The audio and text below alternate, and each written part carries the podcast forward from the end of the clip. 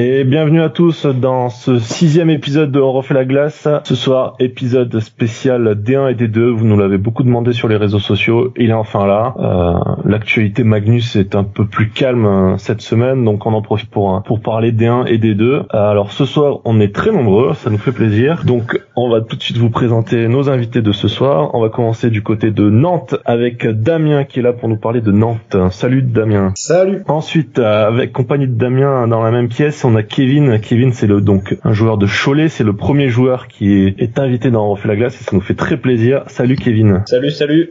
Et ensuite, on part un peu plus euh, du côté du nord de la France avec euh, les héros de cette semaine, euh, les héros dunkerquois. Donc, nous avons trois Dunkerquois membres du Plexicrew, le club de supporters de Dunkerque. Wilfried, d'abord. Euh, oui, bonsoir à tous. Olivier. Bonsoir. Et pour finir, Sophie. Bonsoir tout le monde. Et évidemment, comme tous les épisodes, Mathieu. Oui, bonjour à tous. Euh, Excusez-moi, j'ai oublié d'animer le micro. Bonjour à tous et content de parler de D1 et de D2, de hockey vrai, comme t'aimes appeler ça, Mathieu. le hockey vrai, le hockey euh, des montagnes, comme on l'aime, même si on va plus parler de clubs de sur la côte d'ailleurs. On va tout de suite euh, attaquer dans le, dans le vif du sujet. Les six premières journées de, de D1 sont passées. On commence déjà à avoir dessiné euh, une petite euh, tendance sur le, classement. Qui est-ce qui veut commencer Mathieu peut-être?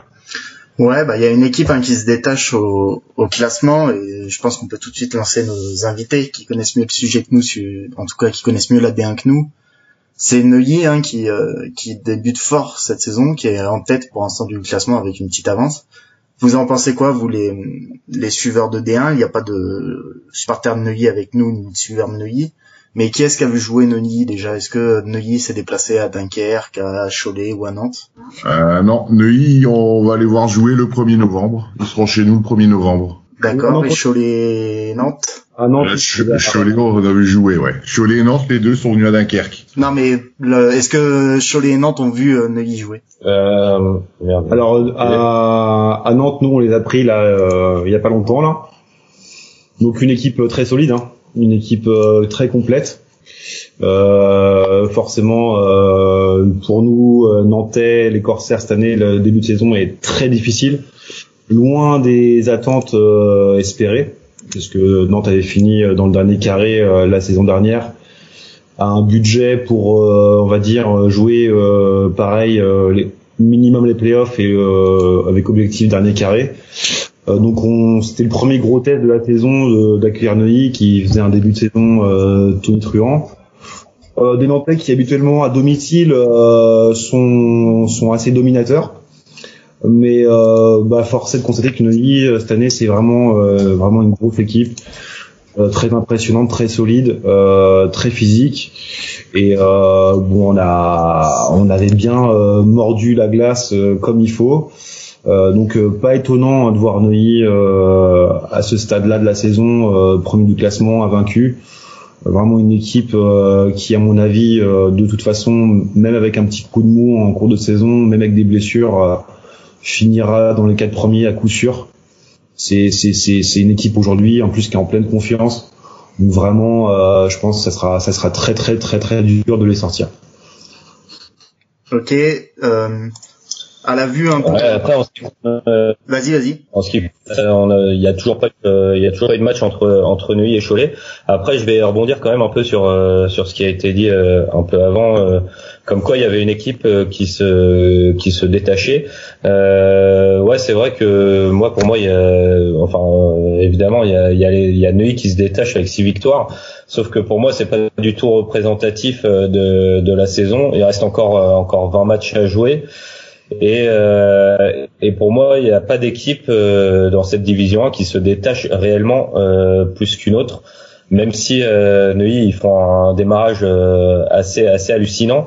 Euh, ils ont pas fait un recrutement euh, de malade, ça a pas fait de bruit dans, dans les médias un peu spécialisés au hockey.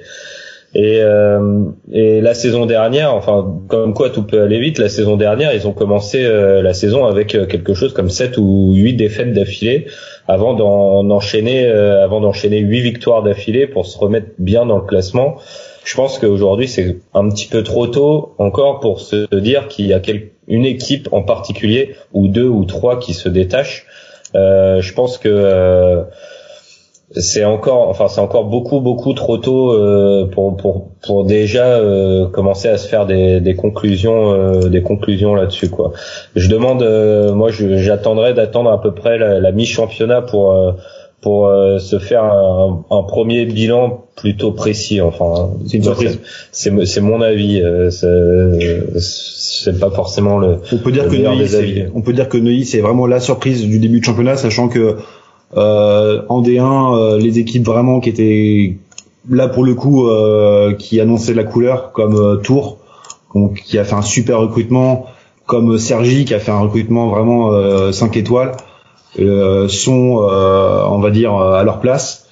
Euh, Neuilly, ça reste quand même la belle surprise du début de championnat. Oui, pour revenir hein, sur ce que je disais, je disais qu'il y a une équipe qui se détache. C'était pas forcément dans le jeu, hein, c'était au classement parce que justement cette D1 et je voulais euh, aborder ce sujet. C'est peut-être la première fois depuis quelques années qu'on a une D1 vachement homogène. On a eu l'année Lyon, l'année Bordeaux, l'année Anglette et là ce coup-là, euh, c'est vraiment une, année où on a du mal à avoir une équipe euh, au-dessus de tout le monde. Vous en pensez quoi, un peu tous? Euh, ouais, bah en fait, euh, bah, par contre là, je suis pas d'accord avec toi. L'année Nice, euh, c'était censé être l'année Anglette, euh, très clairement. Euh, l'année l'année Lyon et l'année Bordeaux, ça par contre, je suis complètement d'accord. C'était des équipes qui étaient largement plus calibrées que les autres équipes. Contre, ça fait plusieurs années, ça fait plusieurs années maintenant que que la D1 euh, monte en niveau avec avec un championnat de plus en plus homogène. Euh, et enfin pour moi ça c'est depuis euh, la restructuration de la Ligue Magnus euh, à 12 équipes et 44 matchs où il y a un niveau le niveau a clairement largement évolué là les les playoffs de Magnus c'était assez assez hallucinant le niveau de jeu qui était proposé par rapport aux autres années. Et collatéralement euh, le niveau de la D1 a augmenté aussi avec aussi un, un championnat beaucoup plus homogène. Euh, mais c'est vrai que cette année ça se ça se détache pas particulièrement même si la saison dernière euh, Anglette euh, avait enfin selon moi à juste titre à gagner mais il y avait quand même Brest en face qui qui montrait pas mal les crocs quoi. Et euh, là, là, cette année, euh, c'est euh, beaucoup plus, enfin en tout cas sur les six premières journées, c'est c'est impossible de ressortir une équipe, de, de se faire une idée sur qui va gagner le championnat cette saison. Quoi. Les Dunkerquois, est-ce que vous partagez cet avis? Ouais, carrément. Ouais, je suis tout à fait d'accord. Et puis on a encore eu un exemple la saison dernière, quand Dunkerque, on se déplace à Neuilly, on est quatrième au classement, Neuilly est dernier. Et quand c'est Neuilly qui vient à Dunkerque au match retour, c'est nous qui sommes dans les derniers et Neuilly qui, qui est en tête du pratiquement en tête du championnat quoi. C'est c'est un championnat qui est très très serré. Ça, à mon avis, les huit premiers, ça va jouer en ça va être très serré, ça va jouer en très peu de points d'écart. Et puis l'économie de la D1 euh, est aussi cette année un peu particulière parce qu'au terme de budget, euh, on sait tous que euh, bah, l'économie euh, dans le hockey de manière générale, elle est assez fragile. C'est valable en Magnus, euh, c'est encore plus valable en D1. Et cette année, si on prend les, les 8 premiers budgets de D1, il n'y a pas un écart énorme entre les clubs, ce qui fait que, ce qui rend, je pense, le championnat encore plus ouvert. si on prend Brest, même Brest qui, qui, qui pourrait être un des candidats les plus solides pour la montée en Magnus, ils sont quand même euh, ils sont quand même un petit peu borderline sur sur le budget pour euh, pour être assez euh, costaud pour être en Magnus. Euh, Sergi, je pense que c'est même topo. Tours, c'est même topo. Euh, Nantes s'est vu proposer la montée en Magnus cette année, c'était pas possible parce qu'il n'y a pas l'économie pour. Euh, par exemple, hein, une équipe qui fait qui fait d'année carré, une agglomération importante de France, enfin, voilà, il n'y a pas l'économie pour monter. Cette année, c'est aussi ça qui joue en dans l'homogénéisation entre guillemets du championnat, c'est que je pense qu'il n'y a pas un club qui domine aussi sur le plan financier le, le championnat. Vu que tu apportes le point financier, euh, c'est une question qui revient souvent hein, sur les internautes. Mathieu, tu peux me confirmer. Hein, on a eu beaucoup de questions sur est-ce qu'il y a une équipe de D1 qui va monter? Et euh... oui, je confirme. C'est sur c'est la grosse question. Est-ce que vous voyez euh, d'abord une équipe montée, bon, pas sportivement, mais est-ce que l'équipe qui va arriver première au classement va monter en en Magnus? Et sinon quelle autre équipe pourrait monter en Magnus? Ça serait bien si ça pouvait être un tour de table rapide en quelques mots, chacun donne son avis sur la question parce qu'on a déjà beaucoup abordé dans les autres sujets. moi je pense à Sergi en début de saison. moi je suis assez d'accord aussi avec euh, avec Olivier parce que on, avait enfin on a regardé un petit peu leur recrutement, c'est vrai qu'on s'était dit que clairement euh, ils visaient la Magnus. Ouais, ils visent quelque chose C'est vrai que, là-dessus on était assez d'accord en début de saison, on avait on misait sur Sergi pour nous. Et en plus, c'est le, leur patinoire, c'est le pôle France, quoi. C'est le, siège de l'équipe de France et de la fédération, donc euh, et pas d'équipe parisienne en Magnus. Donc euh, peut-être qu'ils vont mettre le paquet cette année. Ah, moi, j'ai euh, beaucoup plus de réserves par rapport à ça. Enfin, pas par rapport à Sergi, mais par rapport aux candidats à la montée en Ligue Magnus. moi, ça me paraît extrêmement compliqué. Autant la saison dernière, pour moi, il y avait que Anglette qui avait les épaules pour monter en Magnus, et heureusement c'est eux qui, qui, qui, sont montés. Euh, par contre, cette année, euh, effectivement, Sergi, euh, et pas que pour des questions sportives, mais surtout pour des questions de d'infrastructure, c'est qu'ils ont un appui euh, considérable qui est celui de la Fédé, et euh, collatéralement, forcément, ils seront beaucoup moins pénalisés s'ils montent en Magnus, parce qu'il y aura forcément des des injections, en tout, cas des aides euh, de, de, la fédération, quoi. Mais, euh, mais sinon, après, si on parle juste de structure club euh, tel que je les connais, Sergi, Sergi pourrait faire l'affaire. Brest, ça me paraît encore un petit peu fragile. Et quand en fait les les équipes qui ont déjà connu la Ligue Magnus et puis Marseille juste pour leur pour leur patinoire et leur leur capacité, enfin leur leur potentiel de développement économique sur sur leur territoire quoi. Mais sinon à part ça pour tout le reste euh, je vois pas une équipe qui se distingue à part euh, juste Sergi vu le recrutement qu'ils ont fait c'est sûr que c'est qu'il y a quelque chose qui se passe derrière mais j'ai pas la prétention de savoir quoi. Pour pour faire un, un petit point sur les affluences tu tu parlais de patinoire Sergi c'est la meilleure affluence de D1 avec euh, sur les trois matchs joués à Sergi une moyenne de 1500 spectateurs donc c'est quand même pas mal du tout. Ça les place euh, bah, premier de la D1 et ça même les passe euh, dans le top 6 de la Magnus juste derrière Gap. Et il y a quatre... après bon on sait qu'ils ont ils ont une grosse patinoire mais quand même ils sont devant des, des clubs comme Anglet comme Mulhouse. Bah, c'est qu'ils ont un, un budget communication derrière aussi qui doit pas mal les aider. Enfin je, je vois j'ai pas la réponse à, à, à ça mais en tout cas euh, c'est pas enfin c'est un indice qui est pas anodin quoi. S'ils arrivent à rameuter autant de monde alors que euh, il y a encore euh, quatre ans euh, Sergi Sergi c'était un club clairement invisible dans le championnat français c'est pas c'est pas c'est pas pour rien qu'il y a une telle affluence dans les dans, dans la patinoire pour les matchs quoi invisible, invisible dans le championnat français, c'était quand même tout de même, ça a toujours été, en tout cas depuis que je suis la D2, c'est-à-dire depuis 4-5 ans, Sergi a toujours été une place forte de la D2, que ce soit euh, sportivement ou financièrement. Et la plupart des suiveurs de D2 pensent que Sergi aurait pu monter une voire deux années avant et qui que c'était une des équipes qui euh, qui ratait le plus ses playoffs dans tout le hockey français euh, confondu. Moi, pour, enfin, je, connaissais des joueurs de, de, Sergi. Euh, pour moi, c'est très très honnêtement, euh, pour être quand même, euh, pour avoir été pas mal immergé dans dans, dans la D1 et puis aussi pour avoir fait pas mal d'années en D2, euh, Sergi, c'est un club qui fait du bruit dans la communauté du hockey en France depuis que la Fédé s'est installée là-bas et qu'ils ont construit leur patinoire. Mais avant ça, même si il y a toujours eu quand même une culture hockey parce qu'ils ont eu quand même un passif en D1 à une époque, euh, Sergi, euh, ça reste, euh, ça restait un club très confidentiel avant, euh, avant le, la, la, nouvelle patinoire et l'installation de la fédération là-bas, quoi. Ça pose la question, en fait, ça pose la question de l'outil de travail, quoi. C'est-à-dire qu'aujourd'hui, quand on prend les équipes de D1 et quand on sait les exigences de la Magnus au niveau économique, euh, c'est clair que euh, aujourd'hui c'est plus possible d'envisager une montée en Magnus sans avoir un outil de travail euh, de niveau de calibre professionnel. C'est pour ça que bah, moi pour ma part je place quand même Briançon aussi dans les potentiels revenants À un moment donné, je pense qu'ils reviendront parce que ils ont gardé leur culture de, de Magnus. même si la patinoire n'est pas flambant neuve, je pense qu'ils ont encore l'ADN Magnus en eux. Euh, Marseille, c'est vrai que c'est aussi euh, intéressant de voir que euh, ils sont vraiment portés par leur patinoire et que c'est beaucoup trop tôt pour le moment, mais à terme ils auront leur place en Magnus. Et, ça peut être bien aussi pour le hockey français d'avoir des, des, grosses villes, des grosses agglomérations qui, qui, se, qui, se portent, qui se postent pour une montée, un peu comme il y a eu Bordeaux à une époque, à un moment donné, qui a, qui a réussi à faire la transition. Euh, moi, dans mes petits, dans mes petits candidats à, la montée, euh, j'oublie pas Briançon quand même. Moi, je suis pas du tout d'accord avec Briançon, euh, enfin avec Damien sur Briançon, mais c'est pas grave. On va pas, on va pas poursuivre le débat parce qu'il trouve que la patinoire est pourrie.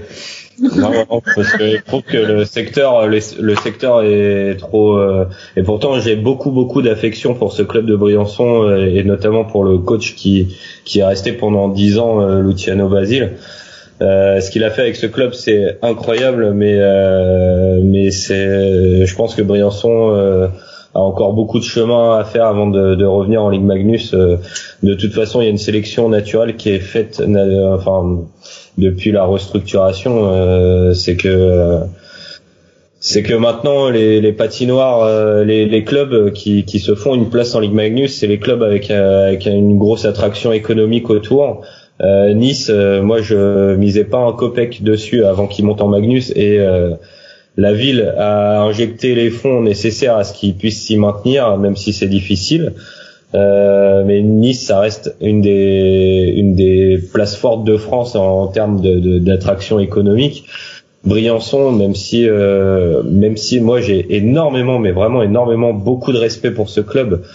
c'est, je pense que pour eux la marche est trop haute par rapport à leur capacité euh, leur capacité économique quoi. c'est même si euh, l'ADN est présent comme dit Damien euh, je pense que si si remontait en Magnus euh, ce serait pour euh, se casser les dents une nouvelle fois. Mais ce n'est que mon avis je dis pas que je connais tout mais je suis quasiment persuadé de ce que je raconte.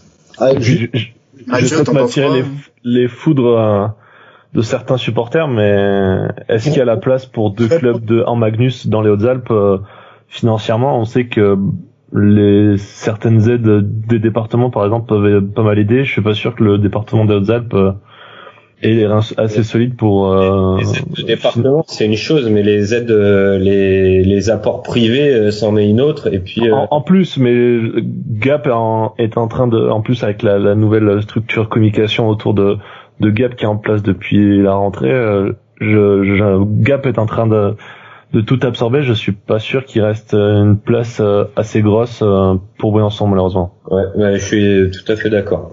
Et et puis même pour les, les puis personnellement moi je trouve ça bien qu'il y ait un, après la chance fait que Gap ce soit en Magnus et Briançon en D1 mais qu'un club soit en Magnus et l'autre en D1 c'est bien pour les pour les jeunes on voit qu'ils ont ils ont mis en place la licence bleue c'est pareil un peu du côté de Rouen et Caen il y avait peut-être pas la place pour deux clubs en Normandie en, en Magnus après, euh, moi, je, je, je c'est très euh, anecdotique ce que je vais dire, mais je, trouve que Briançon euh, pour côtoyer pas mal de, de joueurs québécois. C'est assez hallucinant euh, le pouvoir d'attraction qu'a Briançon sur les joueurs euh, nord-américains, paradoxalement. savoir que les Québécois, ils sont quand même assez attachés à, à, leur forêt, à leur montagne, et quand les joueurs québécois ils viennent en France, ils ont ils ont tous l'envie. Enfin, il y a, y a quand même un, une jolie attraction de Briançon sur sur sur les joueurs.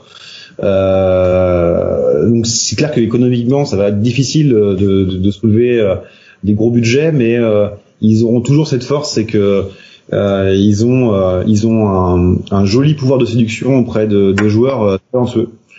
Et en plus de ça, je pense que leur expérience passée, même s'ils sont en D1 et qu'ils se stabilisent en D1, ça, ça reste en leur faveur. Donc je trouve que Briançon, ça restera toujours euh, un sérieux candidat pour pour euh, une potentielle montée. Bon, on va repasser, on va repasser un peu sur le côté sportif parce que leur tourne et c'est quand même ce qui nous intéresse en premier lieu, ce qui se passe sur la glace. Donc je propose qu'on continue de dérouler le classement, mais on va passer rapidement sur les deux clubs qui suivent Neuilly parce qu'on en a déjà un peu parlé. Euh, Tours et Sergi, qu'est-ce que vous en avez pensé? Peut-être euh, les nains Carquois, est-ce que vous en avez vu un des deux? Euh, Non, pas encore. bon bah. Et à à Nantes. Sergi, on les verra le 10 novembre, on se déplace là-bas euh, le 10 novembre. Et nous on va accompagner les joueurs euh, à Sergi. Tour, euh, on suit un peu les résultats et via Fansite et c'est vrai qu'un petit peu déçu par rapport à l'effectif qu'ils ont, un peu déçu de leur place au classement quoi. Comme Cholet et Nantes quoi, c'est des Cholet et Nantes, c'est des équipes que, enfin moi personnellement j'aime bien suivre parce que je trouve que ça joue plutôt pas mal et puis c'est assez sympathique. Et un peu déçu de leurs résultats aussi.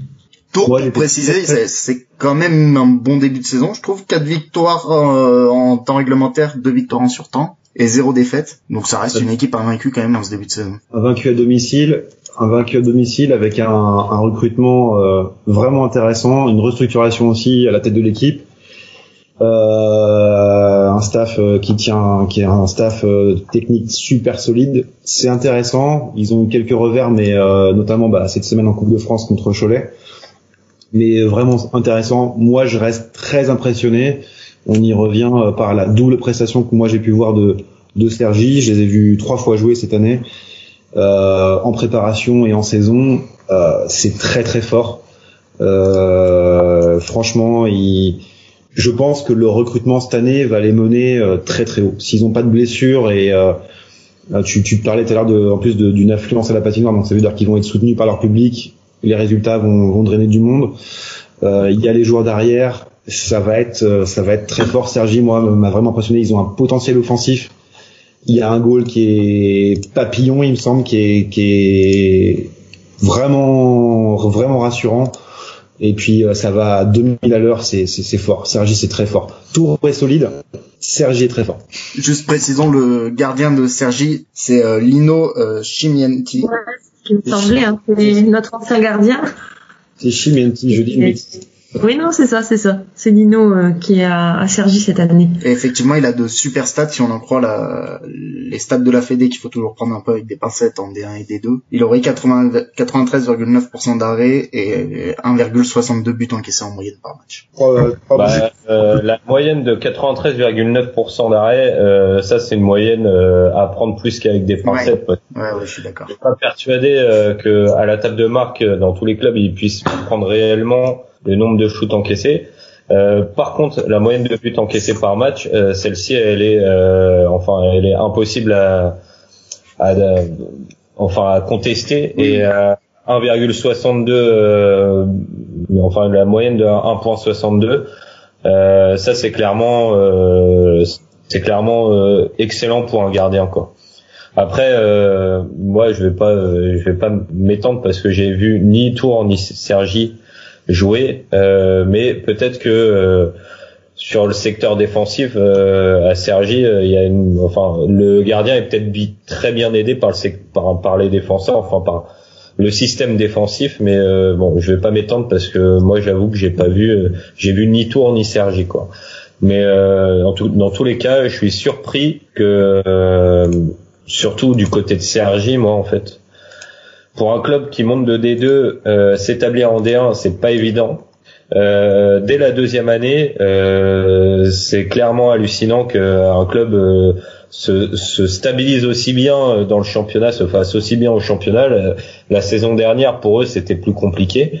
Euh, et du coup, c'est pour en revenir à ce qu'on disait tout à l'heure, c'est que clairement euh, il y a des euh, il y a eu de l'injection financière dans ce club pour faire un recrutement pareil.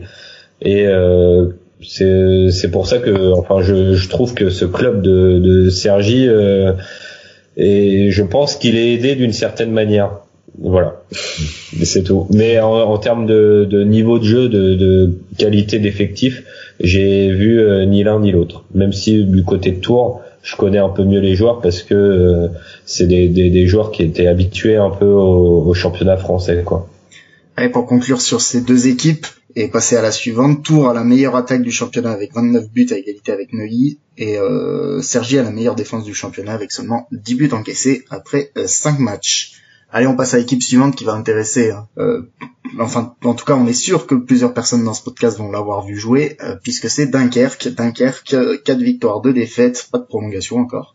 Donc comme ça, c'est facile, ça fait 12 points et euh, une superbe qualification en Coupe de France. vous êtes aux, vous êtes aux, vous êtes aux, ouais, je vais pas y arriver. Vous êtes contents, je pense, les supporters Dunkerque, quoi. Oui, c'est peu dire. Merci un très beau début de saison et qui a été très impressionnant, euh, notamment sur le plan offensif. Euh, c'était euh, c'était c'était assez impressionnant quoi. Le, début de saison de Dunkerque aussi, on en a pas parlé, mais c'est quand même costaud quoi. Ouais. Moi, j'avoue que je suis, je suis très très surpris de ce début de saison et, et, et puis aussi évidemment de la Coupe de France, mais on y reviendra à la fin de l'émission si j'ai bien compris. Donc euh, on va pas en parler tout de suite, mais euh, ouais, bravo à cette équipe c'est euh, ça fait plaisir à voir quoi. Allez, parole aux supporters, qu'est-ce qu'ils en pensent? Ah ben c'est, on est super heureux de, de les voir là, en espérant que ça continue en espérant que ça continue. Et la différence avec la saison dernière, c'est je trouve que la deuxième ligne qu'on a cette saison est bien meilleure que la deuxième ligne de la saison dernière notamment avec le retour de, de Loïc. Euh, la de Loïc? Parce que je pense que tout le monde pas. Euh, Igor Alas qui est juste énorme et Simkak aussi qui ils font un boulot de, de malade. C'est énorme ce qu'ils font quoi. Ouais ouais c'est sûr qu'après on, on part vraiment euh, sur un bon début de saison. Bon après ce qui nous fait toujours un peu peur c'est que ça fait quand même euh, bientôt, enfin deux bonnes années où on a plutôt la poisse côté infirmerie, donc euh, c'est ça qui nous fait un petit peu peur là. donc c'est bien reparti. Euh, voilà, c'est comme on le disait tout à l'heure euh, entre nous, on est à quatre blessés pour l'instant en début de saison, donc on espère vraiment que côté infirmerie ça va s'arrêter un petit peu. pour qu'on puisse justement bah, continuer dans ce, sens-là quoi et puis essayer de d'avancer au mieux dans le dans le championnat. Après, il y a des points rassurants parce que visiblement votre backup a fait un travail énorme bah, justement euh, contre Rouen en Coupe de France. Donc, euh, je pense qu'il a fait le plein de confiance là pour euh, assurer euh, l'intérim sans problème.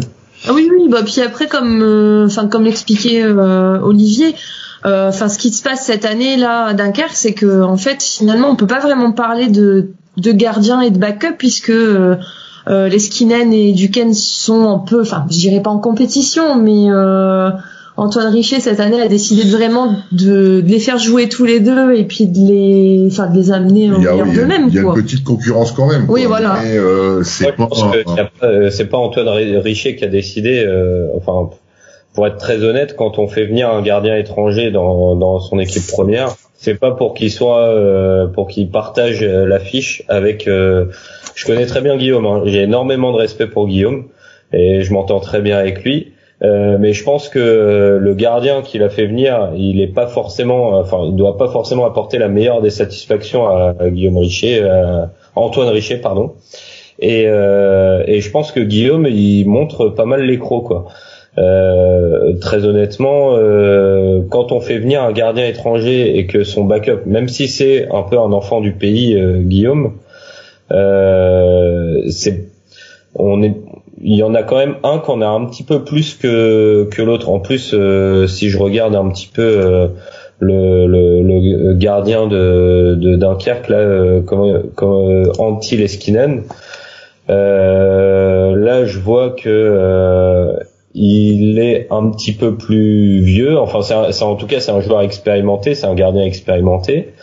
Euh, je pense que euh, si euh, je pense que Guillaume n'était pas prévu à la base pour partager autant la cage avec Antti Leskinen. Je pense que s'il la partage autant, c'est parce que Guillaume apporte lui de son côté quelque chose que Antti Leskinen n'apporte peut-être pas autant quoi. Enfin euh, et puis de toute façon en tout cas on l'a vu en Coupe de France euh, Guillaume euh, à partir du moment où lui laisse la chance il est capable de la saisir quoi. Mais dans ses autres années en D1 il n'avait pas autant de temps de jeu dans dans la dans les buts quoi.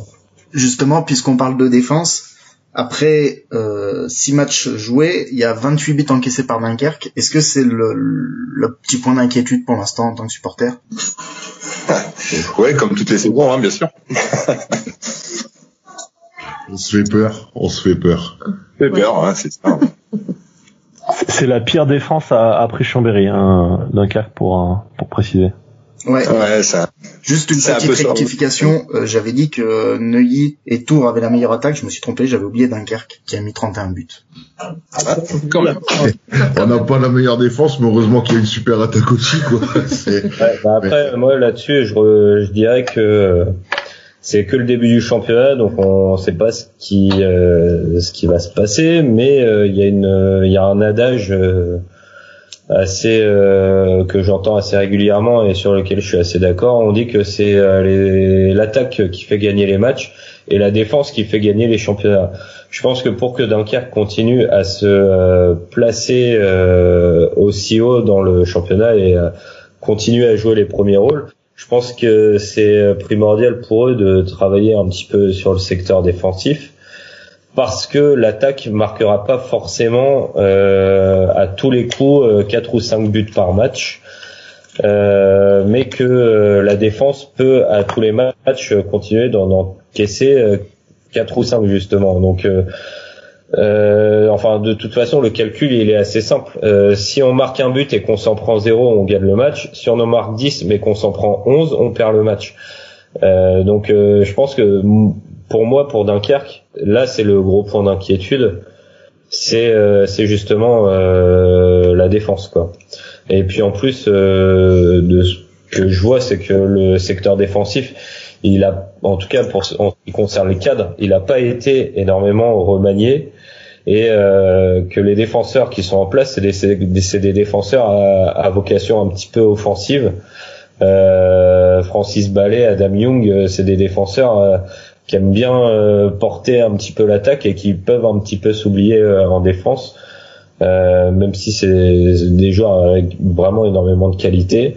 Euh, faut pas oublier que éviter de se prendre des buts, c'est la meilleure chose à faire pour pour gagner les matchs.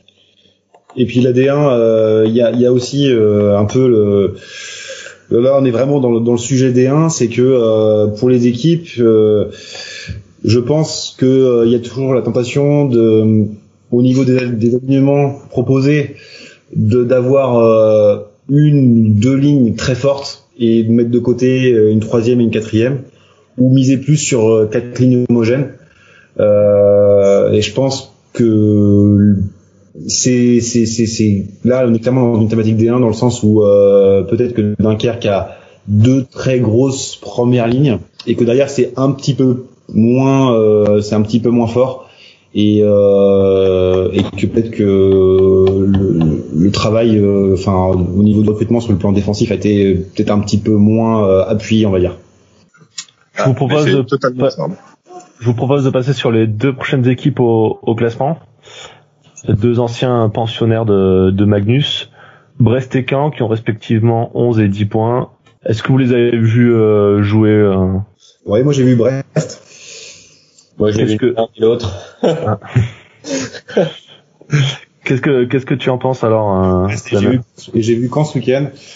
J'ai vu quand ce week-end. Alors quand euh, quand pour moi euh, c'était vraiment vraiment très prenable par une, équipe de Nantes encore relativement fragile, même si ça s'améliore petit à petit et que euh, et qu'il y a vraiment du, du plus j'ai pas été impressionné par l'équipe de Caen, je vais être très sincère. Euh, désolé pour euh, les supporters de Caen. Euh, du côté de Caen, bah en fait Caen, eux aussi, ils ont pas mal changé leur effectif, mais eux avec des joueurs qui sont un petit peu plus connus du championnat français. Euh, Caen, ça fait plusieurs années qu'ils sont en D1 et ils ont, enfin depuis leur descente, ils ont jamais joué les les premiers rôles en D1 et avec l'effectif qu'ils ont, euh, même si, comme dit Damien, c'est un petit peu plus homogène, c'est pas un effectif pour faire partie des premiers rôles. Et moi, je suis aujourd'hui un petit peu surpris euh, de les voir à cette place au classement. Euh, après, je les ai pas vus jouer ni l'un ni l'autre, euh, mais euh, j'ai vu quand jouer depuis plusieurs années. C'est toujours le même coach là-bas. Brest, c'est toujours le même coach euh, depuis euh, depuis trois saisons, deux ou trois saisons maintenant là. Et ce que je sais, c'est que le coach de Brest, il doit toutes les saisons et même pendant la saison remanier son effectif non-stop. La saison dernière, Brest en à peine euh, trois mois de championnat, ils ont eu euh, à peu près cinq remplacements de joueurs euh, pendant la saison, pas pendant l'intersaison. Et à Caen, c'est toujours le même coach, et là depuis de, beaucoup plus d'années. Et là, les joueurs avec lesquels il compose, c'est des joueurs un petit peu plus connus de la, de la du championnat français et euh, c'est assez limite en termes euh, de profondeur de vent, pas en termes de qualité. Je crois qu'on a fait le tour. On passe juste un petit coucou à la tribu villardienne qui joue à Caen. Ouais. On se plaisir à Mathieu. Et notamment, bah, il y a Thomas Carminetti et Enzo Cantagallo qui sont des licences bleues de, de Rouen, mais on peut effectivement passer le bonjour à Eric Horard, qui lui a mis 3 points en 6 matchs en ce début de saison, qui est en train de s'affirmer sans grande surprise comme un, bon attaquant de, de, D1, et ça surprend pas grand monde ici sur le plateau. Et puis, euh, moi j'en veux un petit mot en tant que, en tant que, euh, que suiveur de l'équipe nantaise, euh, on peut parler des, des, des, des, satisfactions et des équipes euh, voilà qui, qui se démarquent mais euh, c'est vrai que, que s'il y a bien euh, aussi une déception là en D1 cette année c'est quand même Nantes qui finit... on, on, va y revenir à Nantes dans dans cinq minutes. Ok pas de problème. Quand on va les aborder pour le sur le classement on va enchaîner on va faire quatre équipes d'un coup qui se suivent au, au classement. La Roche-sur-Yon 9 points et Mont-Blanc, Cholet, Marseille qui ont tous les trois 7 points bah du coup peut-être la parole euh, au Choletais du groupe. Voilà. Bon bah alors euh, à Cholet, je sais ce qui se passe, donc euh, je, je sais pourquoi ils sont à cette à cette place là. Il y a eu clairement une baisse de budget dans le club, donc une baisse forcément de la qualité. De, enfin de pas de la qualité des joueurs parce que la qualité des joueurs elle est là, mais de profondeur de banc. Euh, même si franchement euh, ils s'en sortent plutôt bien, euh, ils font, ils, à part le premier match de championnat où je sais qu'ils ils sont pris une, une raclée par par Dunkerque, pour le reste ils s'en sortent plutôt bien et et même c'est comment dire. En fait, les résultats, ils sont un petit peu à l'image de l'équipe depuis depuis deux saisons. C'est que c'est clairement irrégulier ils sont capables de faire euh, des, un match euh, de vraiment avec un, excellent niveau et puis en même temps ensuite de perdre un match complètement bêtement. Euh, donc euh, bon après là-dessus je m'étendrai pas euh, beaucoup plus mais là aussi à Cholet il y a une, un remaniement de l'effectif à hauteur de à peu près 80 80% de, de l'effectif qui a été changé la Roche-sur-Yon, euh, ça m'étonne euh, moyennement. Ils sont à peu près à la place où ils sont d'habitude, ou en tout cas ils étaient la saison dernière. par contre, moi j'ai une mention spéciale pour Mont Blanc. Euh, je sais qu'ils ont un budget extrêmement bas par rapport au reste du championnat. Euh, et tous les, enfin, la saison dernière, ils ont participé aux playoffs. Il réussit à faire quelques exploits dans la saison. Il réussit à faire bonne, bonne figure euh, dans le championnat. Moi, Mont Blanc, c'est un peu mon petit coup de cœur en termes de, euh, de, de, moyens et de résultats sportifs. Euh, le coach de Mont Blanc, bah, je, le, je le connais quand même euh, assez bien puisqu'il m'a coaché quand j'étais tout jeune et puis quand j'étais en junior, c'est Julien Guimard. Euh, j'ai euh, du coup je, je, lui adresse mes, mes, mes compliments euh, par rapport à ce qu'il fait avec cette équipe et avec les moyens qu'il a. Parce que aujourd'hui après six journées de championnat il est qualifié dans les playoffs même si au bout de six journées ça ne, ça ne veut rien dire. Mais il prouve en fait il confirme que euh, il installe Montblanc dans, dans ce championnat de Division 1 et Marseille euh, Marseille aussi une petite mention quand même parce que c'est leur première saison en Division 1 ils font pas de bruit. Et ils arrivent quand même à arracher quelques victoires. Euh, chose qui est très difficile à faire quand on est nouveau venu dans la D1 et le niveau que ça impose.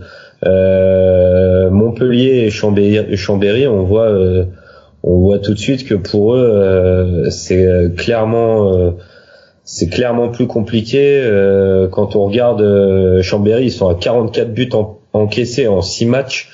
Ça fait une moyenne d'à peu près un peu plus de 7 buts encaissés par match. C'est juste énorme et c'est impossible de tenir la barque dans ce championnat enfin dans n'importe quel championnat avec une telle moyenne de buts encaissés. Donc donc Cholet, ils sont à la place à laquelle je les attendais un petit peu, même si je pense qu'ils pourraient euh, faire un petit peu mieux. Euh, Mont Blanc, euh, je suis toujours très impressionné. Je trouve que c'est très louable euh, pour eux d'être à cette place-là. La Roche-sur-Yon, moyennement étonné. Marseille, pareil aussi, des compliments pour pour cette pour cette équipe à, à ce niveau du championnat, quoi je me permets de rebondir puisque les, ces quatre équipes-là, c'est des équipes que je suivais en D2, que ça soit l'année dernière ou l'année d'avant pour Mont Blanc. Déjà Mont Blanc, euh, je viens d'aller sur la page de l'effectif, c'est impressionnant comme c'est euh, un effectif qui est ultra stable, même comparé à l'équipe qui était en D2. Ouais, ouais, les mêmes bah, joueurs, et notamment Nicolas Bichat, qui est un de leurs leaders offensifs, qui était marché sur la D2 à l'époque, et là il marche sur la D1 maintenant, clairement. Bah, après, euh, marcher euh, sur la ouais, D1... j'exagère un peu. Ah, je pense qu'il marche pas sur la D1 comme il marchait en D2, non. mais par contre il a su adapter son niveau. Euh, moi, pour avoir fait l'expérience d'être dans une équipe de D2 qui est montée en Division 1, en Division 1, on, évidemment, quand on est monté, on avait cette... à l'époque j'étais à Toulouse on avait cette ambition de participer aux playoffs de D1, sauf qu'on s'est rapidement rendu compte que le niveau de la D1 c'était une exigence euh, qui était, euh, enfin, qui enfin, on, s'est rapidement rendu compte que le niveau de la D1 c'était pas le niveau de la D2 et que les facilités qu'on avait en D2 on les aurait pas en D1. Euh, Mont Blanc, ils ont réussi à faire à, faire ce pas, mais en plus eux ils stabilisent leur, leur effectif donc euh, c'est que entre la D2 et la D1, l'effectif a pas énormément été bougé, même s'il a été forcément un petit peu équilibré et un petit peu ajusté.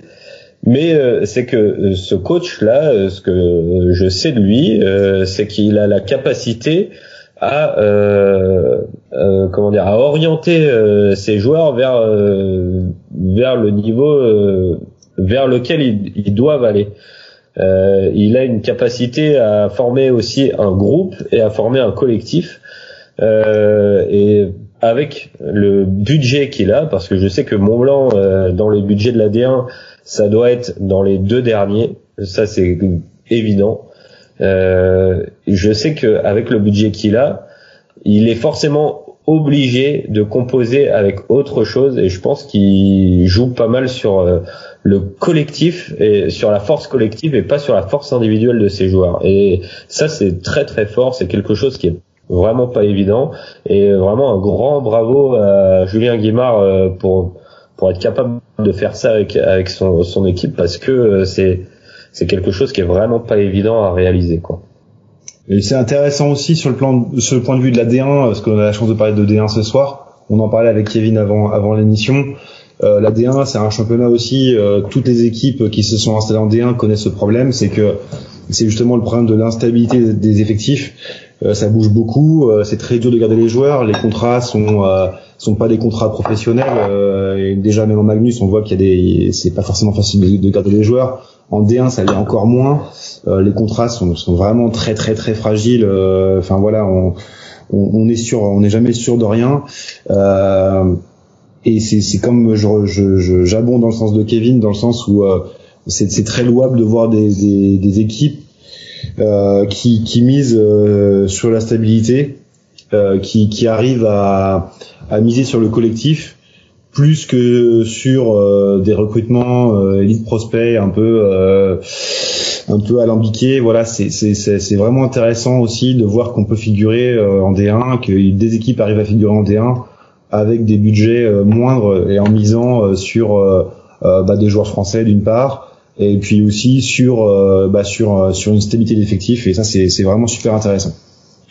Ouais, ouais franchement, moi j'ai vraiment énormément de respect pour pour ce club de, de Mont Blanc qui se maintient en niveau pareil.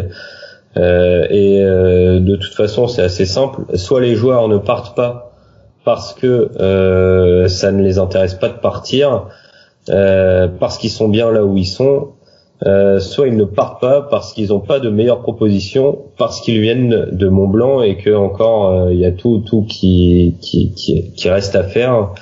Euh, du coup, euh, du coup, vraiment, ce collectif euh, là de, de Mont Blanc là, je Vraiment, je, moi, c'est vraiment mon coup de cœur euh, depuis depuis la saison dernière aussi. Euh, c'est une équipe euh, dans laquelle, à mon avis, on doit on doit aimer faire partie de cette équipe et puis on doit avoir envie de, de, de mouiller le maillot dans cette équipe. Donc donc vraiment, je les encourage et j'espère les voir en playoff cette année encore une fois. Quoi.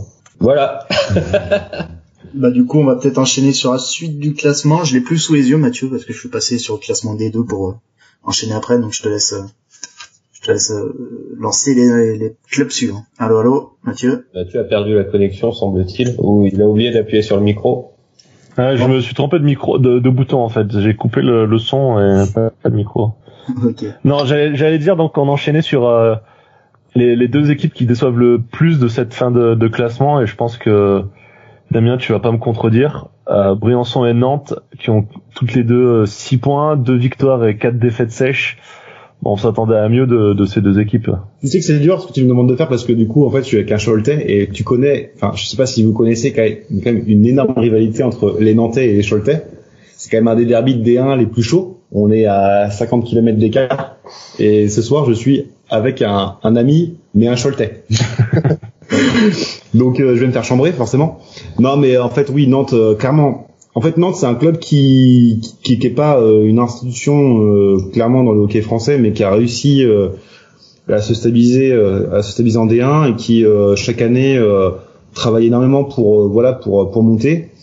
il le fait plutôt bien et enfin je fais une petite aparté rapidement c'est que voilà c'est que la D1 c'est aussi une économie à part euh, J'y reviens souvent, mais c'est quand même quelque chose qui est assez important. Euh, Nantes travaille bien, euh, Nantes euh, euh, développe des ressources euh, intéressantes et ça a bien payé la saison dernière puisque bah, on, on, finit en dernier carré et de façon assez logique parce que on finit deuxième de, de, saison régulière avec deuxième attaque et deuxième défense du championnat avec avec un, un, vrai jeu etc enfin un club qui, qui, qui, qui, va vraiment étape par étape dans son, dans son cheminement, dans sa construction. Et, euh, et cette année, euh, de, tous les signaux euh, sont verts sur le plan économique. On a, nous, on a la chance de pas avoir perdu au niveau budget, voire même ça progresse. Et euh, on a donc Daniel Babka qui est arrivé l'année dernière avec dans un contexte très particulier puisqu'en fait euh, le coach euh, avait pas choisi son effectif puisque c'est le président qui avait fait euh, Gardogement qui avait fait en fait le, recrutement à sa sauce et ensuite il a recruté un coach. Donc le coach a composé l'année dernière avec les joueurs qu'on lui proposait, un recrutement qui était essentiellement composé de Québécois. Euh, qui euh, sont à l'intersaison euh, malheureusement tous partis au profit d'un recrutement plus orienté sur des joueurs de l'est. Donc on a perdu, on avait avec les saisons présentes avec Claude Devez qui est maintenant à Briançon, euh, mis une petite culture un petit peu sur sur le, les joueurs euh, nord-américains. Cette année, c'est vraiment un gros virage puisqu'on n'a plus que, deux joueurs québécois dans l'effectif. Euh, un recrutement essentiellement euh, composé de joueurs euh, tchèques ou slovènes. et pour l'instant, la mayonnaise prend pas. La mayonnaise prend pas. C'est ça va moins vite sur la glace. C'est plus difficile. Euh, Nantes est euh, vraiment dans les bas-fonds du classement et ne devrait pas être euh, à cette place-là, compte tenu de, des moyens du club et puis surtout des ambitions du club. Donc c'est vraiment la déception. Il y a des motifs, enfin d'espoir parce que ça s'améliore un petit peu. Le week-end dernier, on accroche quand? Vraiment ça se joue à pas grand chose mais bon comme je dis tout à l'heure pour moi Caen n'était pas extrêmement enfin n'est pas une équipe impressionnante et vraiment à domicile, ça devait, ça devait passer. Voilà, Nantes est Nantes est pas à sa place, je pense. Je pense que ils feront une meilleure deuxième partie de saison qu'une première parce que mine de rien, il y a un, il y a un effectif quand même qui est, qui, est assez solide. Donc, euh, je pense que quand les automatismes seront pris, ça ira, ça ira beaucoup mieux. Mais c'est clair que euh, avec Briançon, je dis parce que je suis nantais, donc je parle beaucoup de Nantes, mais avec Briançon, c'est clairement les, deux équipes qui déçoivent dans ce début de championnat. Je suis pas inquiet ni pour Briançon ni pour Nantes parce que euh, Briançon euh, avec euh, à sa tête Claude Devez euh, et qui, qui, est complètement aguerri à la D1, je pense qu'il il saura trouver les clés pour pour faire avancer son équipe briançonnaise. Euh, du côté de Nantes, je suis pas inquiet non plus pour le côté pour, par rapport à l'effectif parce que je pense qu'il y a vraiment de malgré le collectif actuel, je pense qu'il y a vraiment de, de, très bons joueurs. Je pense que pour Montpellier et Chambéry, ça va être très compliqué par contre parce que euh, comme l'a dit Kevin tout à l'heure, euh, la D1, euh, on se rend vite compte que y a vraiment un monde entre la D2 et la D1, et je pense que pour eux, ça va, ça va être beaucoup plus compliqué. En tout cas, tu m'offres une transition toute trouvée pour parler des deux dernières équipes de ce classement. Euh, vous inquiétez pas, les Dunkerquois, on vous oublie pas, vous allez revenir dans la dernière partie de l'émission, mais on enchaîne un peu. Attends, attends. Je peux dire un mot? euh, Vas-y, vas-y. Vas-y, je voudrais faire mon mon mea culpa, pardon, parce que je me suis trompé tout à l'heure. J'ai parlé de Tours qui me décevait. En fait, non, c'est pas Tours, c'est Briançon. J'étais un peu surpris du classement de Briançon et un peu déçu, mais c'est pas Tours. Tours, au contraire, ils sont là où ils doivent être, quoi. voilà. Très bien. Et bah, du coup, peut-être finir avec Briançon et Chambéry, une question facile pour vite clôturer la bien.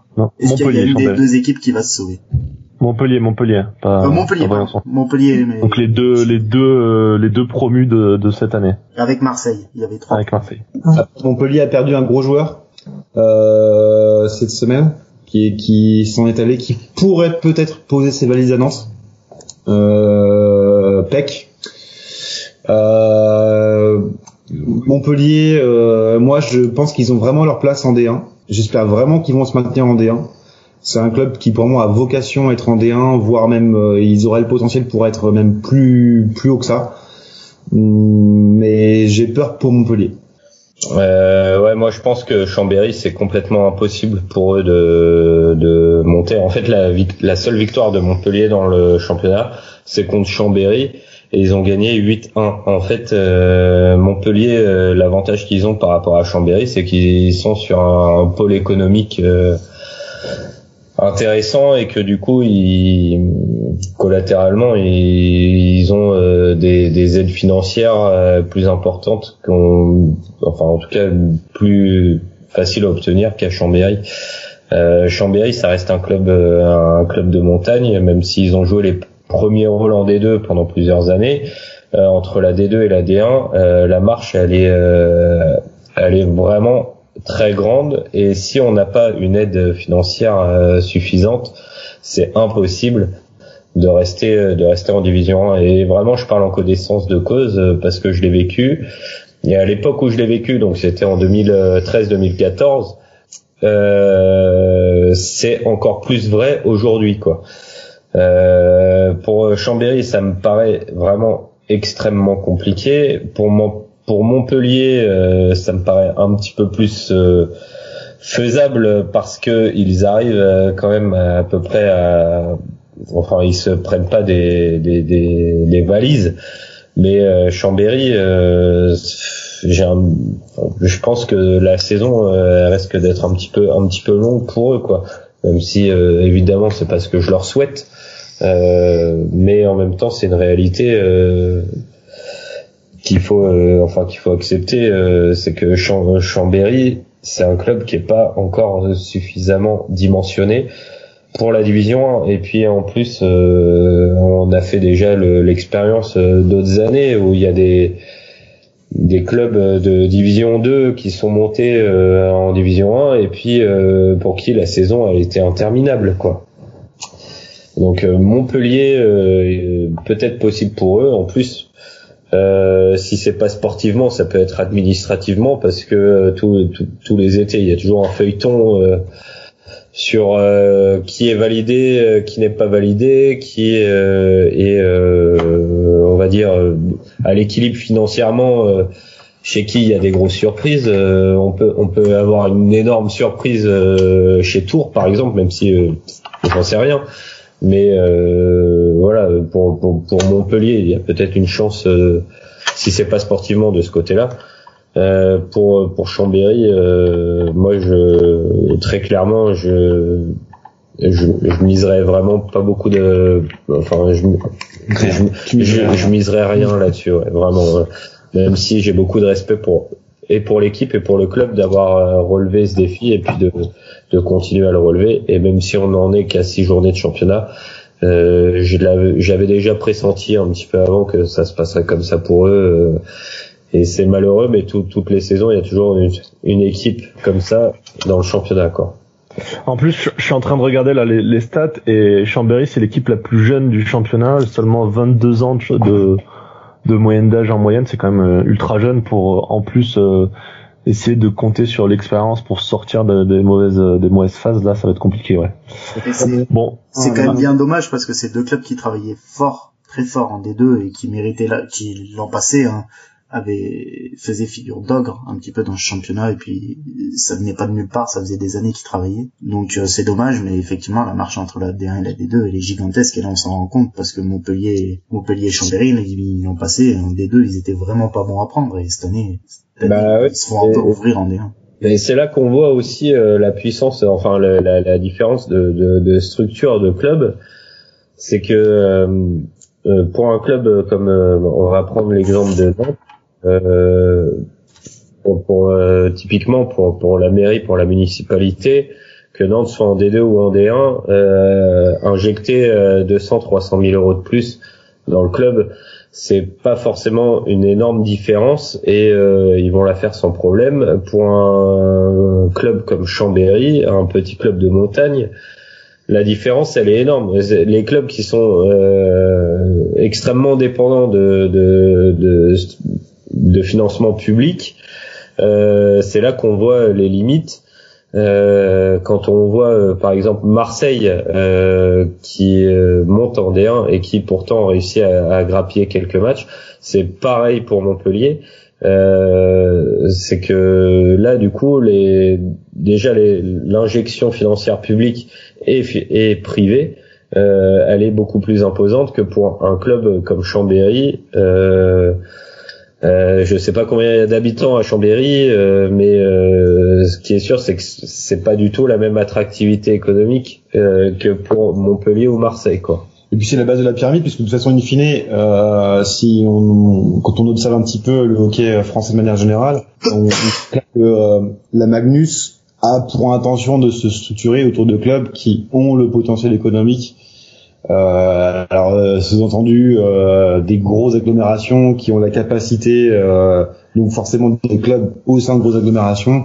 donc finalement la D1 elle a aussi ce rôle un petit peu entre guillemets écumoire pour présenter des clubs sains financièrement et mine de rien c'est une question qui se discute beaucoup mais mine de rien on en a besoin parce que avoir une intersaison comme on a vécu cette année avec avec Strasbourg, avec euh, le cas Épinal. Euh, enfin voilà, ça donne des, euh, des résultats sportifs qui sont complètement qui sont complètement voilà je veux pas dire truqués mais qui, qui, qui, perdent complètement leur sens donc finalement l'AD1 à ce niveau-là elle joue parfaitement son rôle de euh, aussi s'il y a un travail à faire au niveau des staffs sur le plan technique et sur le plan sportif il y a aussi un travail à faire en parallèle sur le plan économique pour que derrière euh, le hockey français reste crédible euh, et qu'on puisse avoir des championnats qui soient pas euh, euh des championnats euh, qui se jugent euh, en commission de, de, de, de, financement, etc. Enfin voilà. Donc, comme disait Kevin, on, enfin sans, sans manquer de respect à ces clubs-là, c'est aussi une donnée aussi importante pour que le sport en lui-même il, évolue, euh, pour que le hockey évolue, il faut que aussi euh, bah, les clubs puissent euh, développer des ressources pour aussi derrière figurer sportivement. On en reviendra plus en détail dans une émission un peu spéciale qu'on consacrera à l'économie du, du, hockey français. et vous avez beaucoup de choses à dire sur ce sujet, donc je pense que vous serez les bienvenus dans l'émission. Ça sera sûrement au début d'année prochaine pendant une trêve. Euh, Mathieu, je vais te laisser conclure sur la D1 et on va tout de suite enchaîner sur le, débat du jour. On, s'occupera de la D2 euh, un autre jour parce qu'on a déjà beaucoup parlé euh, sur la sur la D1. Désolé pour pour ceux qui attendaient pour le de qu'on traite de la D2, ce sera dans pas longtemps, on vous le promet. Donc voilà, je te laisse conclure sur la, la D1, Mathieu. Ouais, je voulais juste remettre un peu de baume au cœur supporters chambériens, qu'ils ont une équipe quand même sympa à avoir joué, hein, qui marque des buts. Et j'aimerais citer deux noms de joueurs que particulièrement j'apprécie énormément pour des raisons différentes. Tout d'abord un Québécois, Jonathan Joannette, que euh, souvent euh, l'an passé avec LSD, avec le sport dauphinois, j'avais commenté deux fois Chambéry contre, contre Villars et je présentais souvent Joannette comme le joueur le plus technique que j'ai vu moi personnellement jouer en D2, sachant que je ne suis pas la D2 depuis 10 ans, mais seulement depuis 5 ans. Mais voilà, donc et là sur ce début de saison, il est déjà 9 points en 6 matchs, et euh, il est très sympa à avoir joué pour avoir vu un match de lui sur Fansite. Il a trouvé sa place en D1 sans problème. Et l'autre joueur, c'est une licence bleue de Grenoble, Julien Munoz, qui lui aussi est à 9 points en 6 matchs et qui réalise un très bon début de saison, qui prouve qu'il va très rapidement avoir sa place en, Magnus vu son jeune âge. Ouais, alors moi je vais rebondir sur ce que tu as dit. Alors pour euh, c'est euh, vraiment euh, j'ai beaucoup de respect pour ces joueurs chambériens, ça c'est clair. Euh, Julien Munoz euh, sur sa, c'est un défenseur lui à la base ou pas? Non, un attaquant, c'est un ailier droit. Il a toujours joué, toujours joué à l'aile droite. Bon alors du coup sur sa fiche, euh, du coup moi je l'ai sous les yeux et après c'est comme on l'a évoqué tout à l'heure, c'est à prendre avec énormément de pincettes. Mais Julien Julien Munoz, lui, il est à moins 1 sur sur sa fiche globale. Ça veut dire que outre ah ses points il est à moins 1. Donc euh, franchement, c'est euh, pour, pour le club de Chambéry, c'est un peu c'est c'est correct. Ouais, voilà, c'est ce que j'allais dire le moins 1 euh, ah la statistique de la statistique de différentiel, elle est, extrêmement critiquée en Amérique du Nord euh, par les statisticiens et pour cette raison-là, c'est que quand tu es dans une équipe qui, qui joue mal au hockey, forcément tu vas pas avoir un plus-minus euh, très élevé. Bah après, moi je vais pas dire qu'elle joue mal parce que euh, moi j'ai déjà fait partie d'une équipe comme ça. non, mais surtout que Julien Munoz, il fait partie de ceux qui, a le, qui ont le, meilleur plus-minus parmi ceux qui ont joué plus de 5 matchs. Il est quatrième, donc. Ouais, à moins 1, à moins 1, il est très. À moins 1, voilà. Après, Jonathan Joannette, il est à moins 7. Et euh, là, par contre, c'est beaucoup plus compliqué. Euh, beaucoup plus compliqué. Enfin, c'est que effectivement, il fait beaucoup de points, il fait, il marque beaucoup de buts, sauf que euh, en division 1, à la différence peut-être de la division 2, c'est que l'effort défensif, il doit être, enfin, il, est aussi important que l'apport offensif. Et là, j'ai un joueur sous les yeux qui était à, qui est à moins 18. Euh, mais qui est à la troisième place euh, des de, des apports offensifs. Euh, c'est euh, ça en revient un peu à ce que à ce qu'on disait tout à l'heure, c'est que oui, marquer beaucoup de buts c'est important, mais c'est encore plus important de moins s'en prendre. Et et Chambéry, ils ont effectivement des, des, des, joueurs offensifs de qualité, mais défensivement, c'est peut-être pas encore assez structuré, quoi. Je préciserai juste, Jonathan Johannet qui joue souvent, même euh, les quelques fois que je l'ai vu cette année, il jouait sur la première ligne. Forcément, quand tu joues en première ligne, t'affrontes les meilleurs joueurs adverses. C'est toi qui as le plus de temps de glace aussi. Donc être à moins 7 dans ces conditions, franchement, ça ne choque pas pour un joueur qui en a mis 9 de l'autre côté. Enfin, qui a mis 3 buts et 6 assists. Franchement, c'est... Oui, oui, non, mais ça... Vu, euh, la qualité de son équipe, et pas de la qualité pure, mais de l'écart de points qu'ils ont depuis le début de la saison, ils ont mis 20 buts, ils en ont encaissé 44. Donc l'équipe, elle est à moins 24. Ouais, ouais, et lui, est à moins 7, je trouve pas que ça soit aberrant. De recruter des très bons défenseurs que de recruter des très bons attaquants. Bien sûr, ça, ça c'est sûr que par contre côté Chambérien, il y a un vrai problème en défense. Ouais, bah, moi je pense que c'est leur plus gros. Enfin, ça c'est quelque chose que j'ai bien remarqué euh, aussi depuis plusieurs années, c'est que les premiers recrutements qu'on voit et les ceux qui font le plus de bruit, c'est toujours quand on recrute les gros attaquants. Alors que pour un club qui monte d'une division, euh, c'est vrai pour euh, un club de D2 qui monte en division 1, et c'est tout aussi vrai pour un club qui monte de D1 à la Ligue Magnus, c'est que la le premier endroit où il faut se calibrer un maximum, ben c'est c'est en défense, surtout dans un championnat où où tu sais pas trop à quoi t'attendre en termes de qualité de jeu ou en tout cas où c'est une marche à, à grimper. Euh, vraiment là, c'est et je pense que d'ailleurs pour en revenir à Mont Blanc, je pense que c'est c'est là que justement ils font un énorme effort, c'est que ils privilégient enfin ou en tout cas ils font vraiment un énorme effort euh, du côté de la défense, c'est-à-dire qu'ils recrutent des joueurs en défense qui vont faire le job, mais ils vont faire aussi le recrutement qu'il faut et les efforts qu'il faut avec les attaquants pour que les attaquants fassent l'effort défensif. Bon, je crois que c'est une très bonne façon de clore le, le débat de la. Petite, euh, juste pour pour pour euh, pour pour, pour, illustrer, euh, Nantes cette année on recrute euh, on recrute Johan Johan Saint-André qui vient de Toulouse pour parler un peu de D2 rapidement. Euh, Saint-André, c'est 65 points la saison dernière avec Toulouse, c'est 59 points la saison la saison d'avant avec Toulouse. Euh, il arrive en, enfin, 65 points, Saint-André. 25, 25, 25, 25, et 21. 25 et 21 en, termes de, euh, oui, 25 et 21 buts en différentiel, il a, il a ça. bref, on mise sur un joueur de D2, par exemple, euh, qui est euh, sur notre deuxième alignement et qui euh, aujourd'hui a une feuille blanche pour illustrer un petit peu, voilà le, le euh, voilà le palier entre la D2 et la D1 euh, même quand tu mises sur un joueur qui a, qui a, qui a vraiment euh, scoré euh, sur euh, sur la D2 derrière c'est là que tu vois que c'est vraiment compliqué. Bah, moi je connais je connais quand même assez bien John Saint-André je pense qu'il est moi je pense que c'est un joueur qui est très bon. Par contre je pense qu'il est très bon si on le met d'office dans de très bonnes conditions. Et euh, à Nantes, peut-être que euh, c'était, en tout cas, ce qui est sûr, c'est qu'entre Nantes et Toulouse, les conditions sont absolument pas les mêmes et les exigences euh, non plus. Et que bah, c'est sûr que pour lui, se faire à ce nouveau championnat, même s'il était quand même habitué à un championnat de, de, de haut niveau, c'est c'est une étape à franchir aussi pour lui. Et euh, mais bon, après, euh, on est qu'à six journées de championnat et j'attends de voir. Je pense que je, moi, je pense que Johan s'entendrait personnellement. Je pense qu'il sera capable de faire au moins 10-15 points dans la saison euh, s'il se fait bien au championnat et si l'équipe roule bien.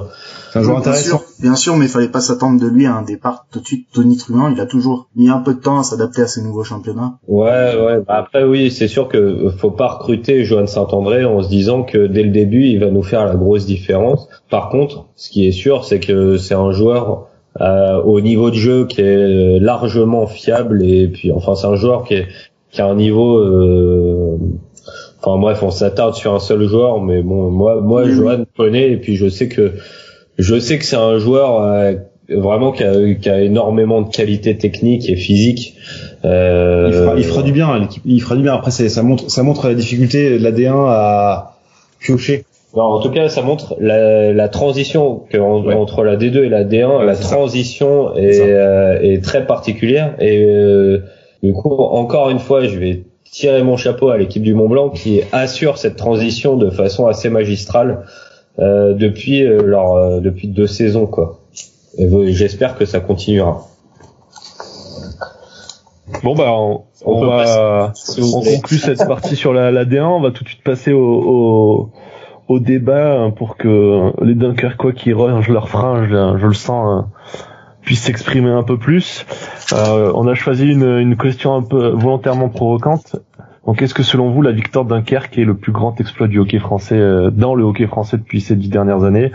Euh, Mathieu, je crois que tu as fait un peu des recherches hein, sur euh, les internets.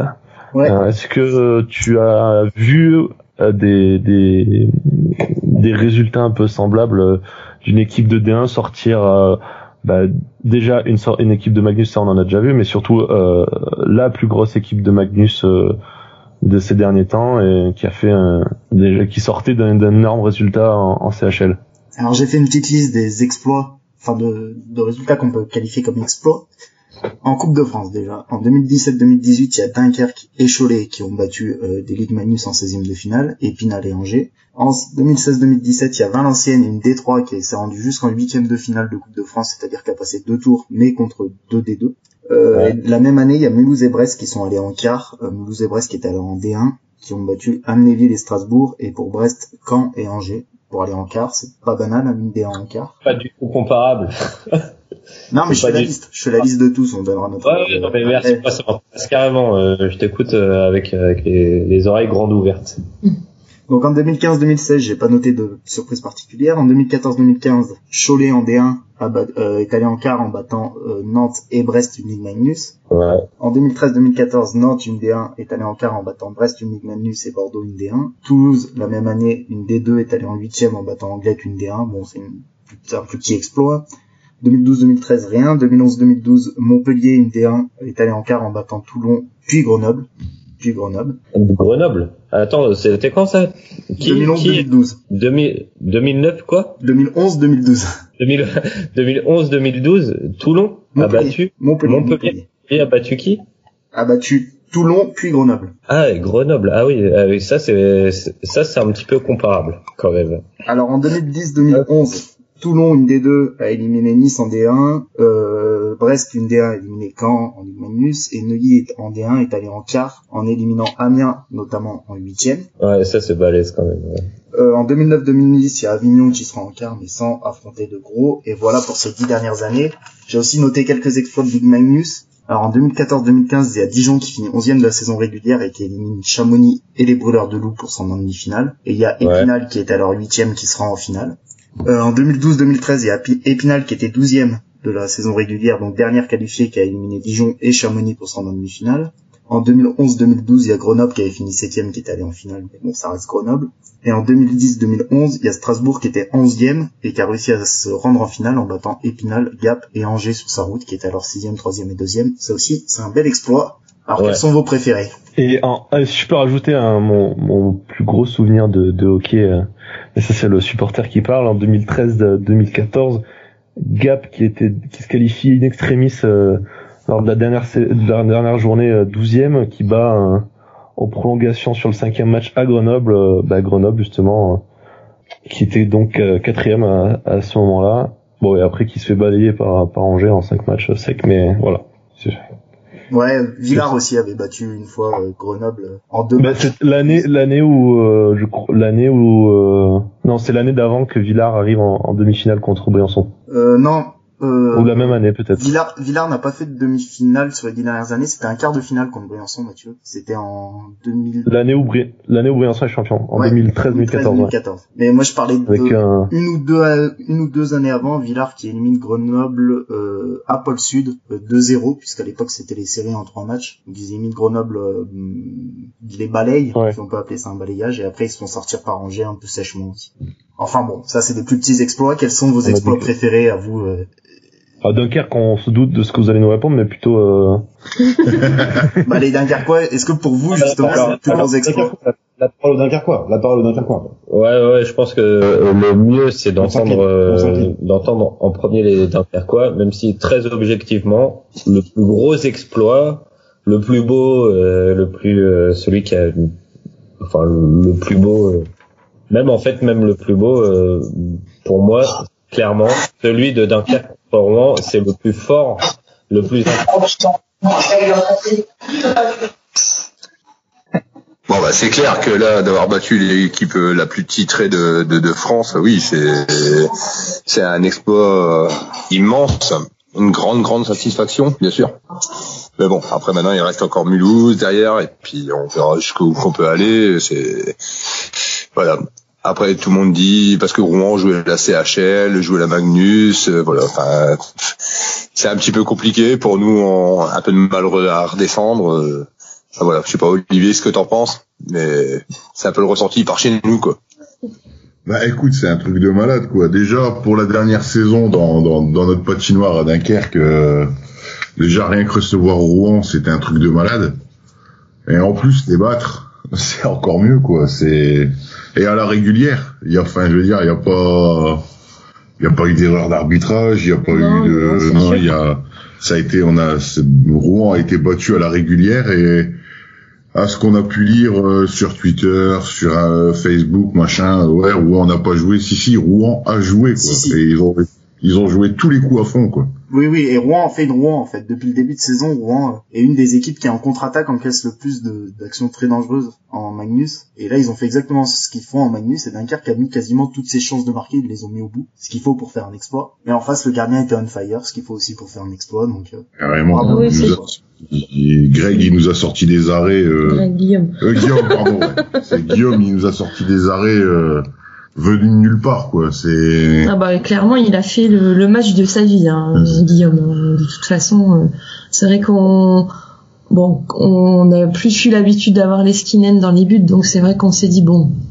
Et finalement euh, là Guillaume il, nous a vraiment tous agréablement surpris. Mm. il a vraiment montré son potentiel et je pense que s'il continue euh, sur ce terrain là tout au long du championnat je pense que ça va être ça va être sympa pour nous mm. carrément la fête s'est finie à quelle heure à Dunkerque? Euh, Bah pas si tard finalement parce que bon comme le match était en pleine semaine il y avait beaucoup de monde qui travaillait ouais, euh, déjà moi je suis parti du boulot avant pour voir le match alors c'est ça donc euh, forcément les matchs le mardi soir c'est pas toujours évident pour pouvoir fêter ça après mais bon je sais que certains joueurs sont allés boire un verre tous ensemble et euh, mais je pense que après de toute façon euh, on aura l'occasion, en espérant, enfin si on arrive à battre Mulhouse, de fêter ça euh, avec notre équipe aussi. Euh, donc. Euh, en même temps, là, pour le tirage de Coupe de France, je préfère, je préfère jouer Mulhouse à la maison que aller jouer Neuilly chez eux en Coupe de France. C'est vrai. ça paraît moins compliqué. Attention à Mulhouse, hein, attention à Mulhouse qui quand, quand ils vont retrouver quand ils vont retrouver leur gardien de but, ça va être une équipe bien meilleure que que, oui, de ce qu'on a l'impression en lisant le classement, je pense. Ouais ouais ouais, c'est faut pas se fier au classement de la Magnus, la Coupe de France, ça n'a rien à voir. Oui.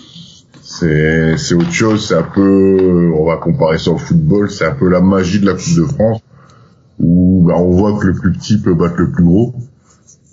Non, puis je pense qu'après, enfin, notre équipe, euh, enfin, les joueurs, je pense qu'ils gardent les pieds sur terre et je pense qu'ils vont savoir euh, rester concentrés. Et puis, euh, de toute façon, ils vont jouer ce match avec leur rage de vaincre qui leur est propre, puisqu'ils sont, capables vraiment de nous faire des des matchs catastrophiques en championnat et puis à côté de ça de nous sortir les plus grosses équipes de Magnus. Donc après, on a toute confiance en eux et puis on verra bien comment se déroule la suite. Quoi. Mais moi, le match de Rouen, je vais rester sur ce que j'ai dit euh, à la presse locale parce que l'assaut a été interviewé par euh, un journal euh, dunkerquois qui s'appelle Le Phare et où j'ai dit que moi, le match contre Rouen, je le sentais bien et je voyais bien une victoire de Dunkerque. Alors comme celle-là, peut-être pas, à la, plus à l'arraché. Enfin, c'est quand même à l'arraché, quoi.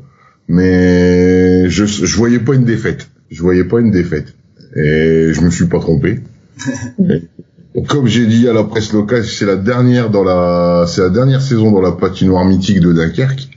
Donc, euh, je pense que ça va être très très difficile pour les équipes adverses de venir, de venir gagner à Dunkerque.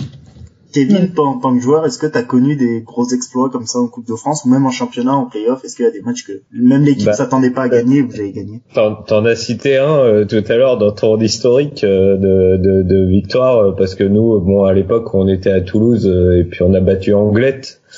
Et ensuite, on a battu, enfin non, on a on a battu Anglette qui a fini quand même. Nous, on était en division 2 et puis on a battu Anglette qui était en division 1 et qui a fini troisième du championnat de division 1. Et ensuite, on est tombé contre Angers, donc euh, qui était en Ligue Magnus et qui, est, qui a d'ailleurs gagné la Coupe de France. Et euh, on a perdu 3-1, 3-1 contre contre Angers, euh, qui pour nous était un véritable exploit. donc oui, j'ai déjà vécu des, des... et puis et puis l'année dernière, on a gagné contre contre Angers aussi en Coupe de France. Donc donc j'ai vécu deux deux situations que tu as citées tout à l'heure. Par contre, il y en a aucune euh, de comparable selon moi avec celle de Dunkerque euh, contre Rouen. Si on parle du championnat euh, uniquement du championnat français interne à la France, je pense que la victoire de Dunkerque contre Rouen, c'est la chose la plus incroyable que j'ai jamais vue.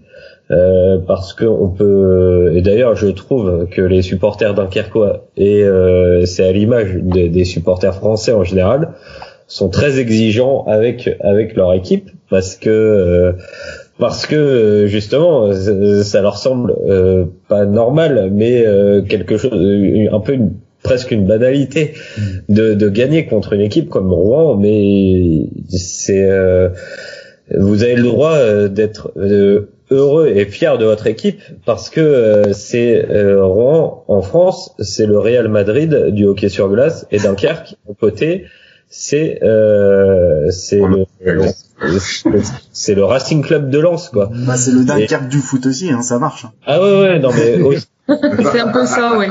J'ai jamais vu d'exploit comparable euh, à ce point-là. Après, euh, on peut parler de l'équipe de France et puis de la victoire contre la, Russie ou le Canada en championnat du monde. Euh, ça, il n'y a pas de souci. Mais par contre, interne à la France, euh, c'est la chose la plus incroyable. Après, on peut sortir des milliers d'excuses que Rouen ne jouait pas vraiment la Coupe de France parce qu'ils étaient concentrés sur la CHL. Mais quand tu t'appelles, et puis moi c'est mon club formateur, Rouen, je connais ce club très bien. J'ai ai évolué de mes de mes premiers coups de patin jusqu'à mes 24 ans. Et je sais que quand tu t'appelles Rouen, tu n'as pas le droit de perdre contre une équipe qui s'appelle Dunkerque et qui joue dans une dans un hangar dans le nord de la France. Euh, tu n'as pas le droit. Et euh, ça c'est évident que le club de Dunkerque n'a pas volé sa victoire et que euh, le club de Rouen n'a pas le droit de perdre contre une équipe comme ça et que c'est un exploit absolument fantastique des, des corsaires de Dunkerque et c'est vraiment des choses des, des, des de, de, genre de, de, de, de match, de genre de, de d'émotion qu'on adore dans le sport, ce, ce genre de choses.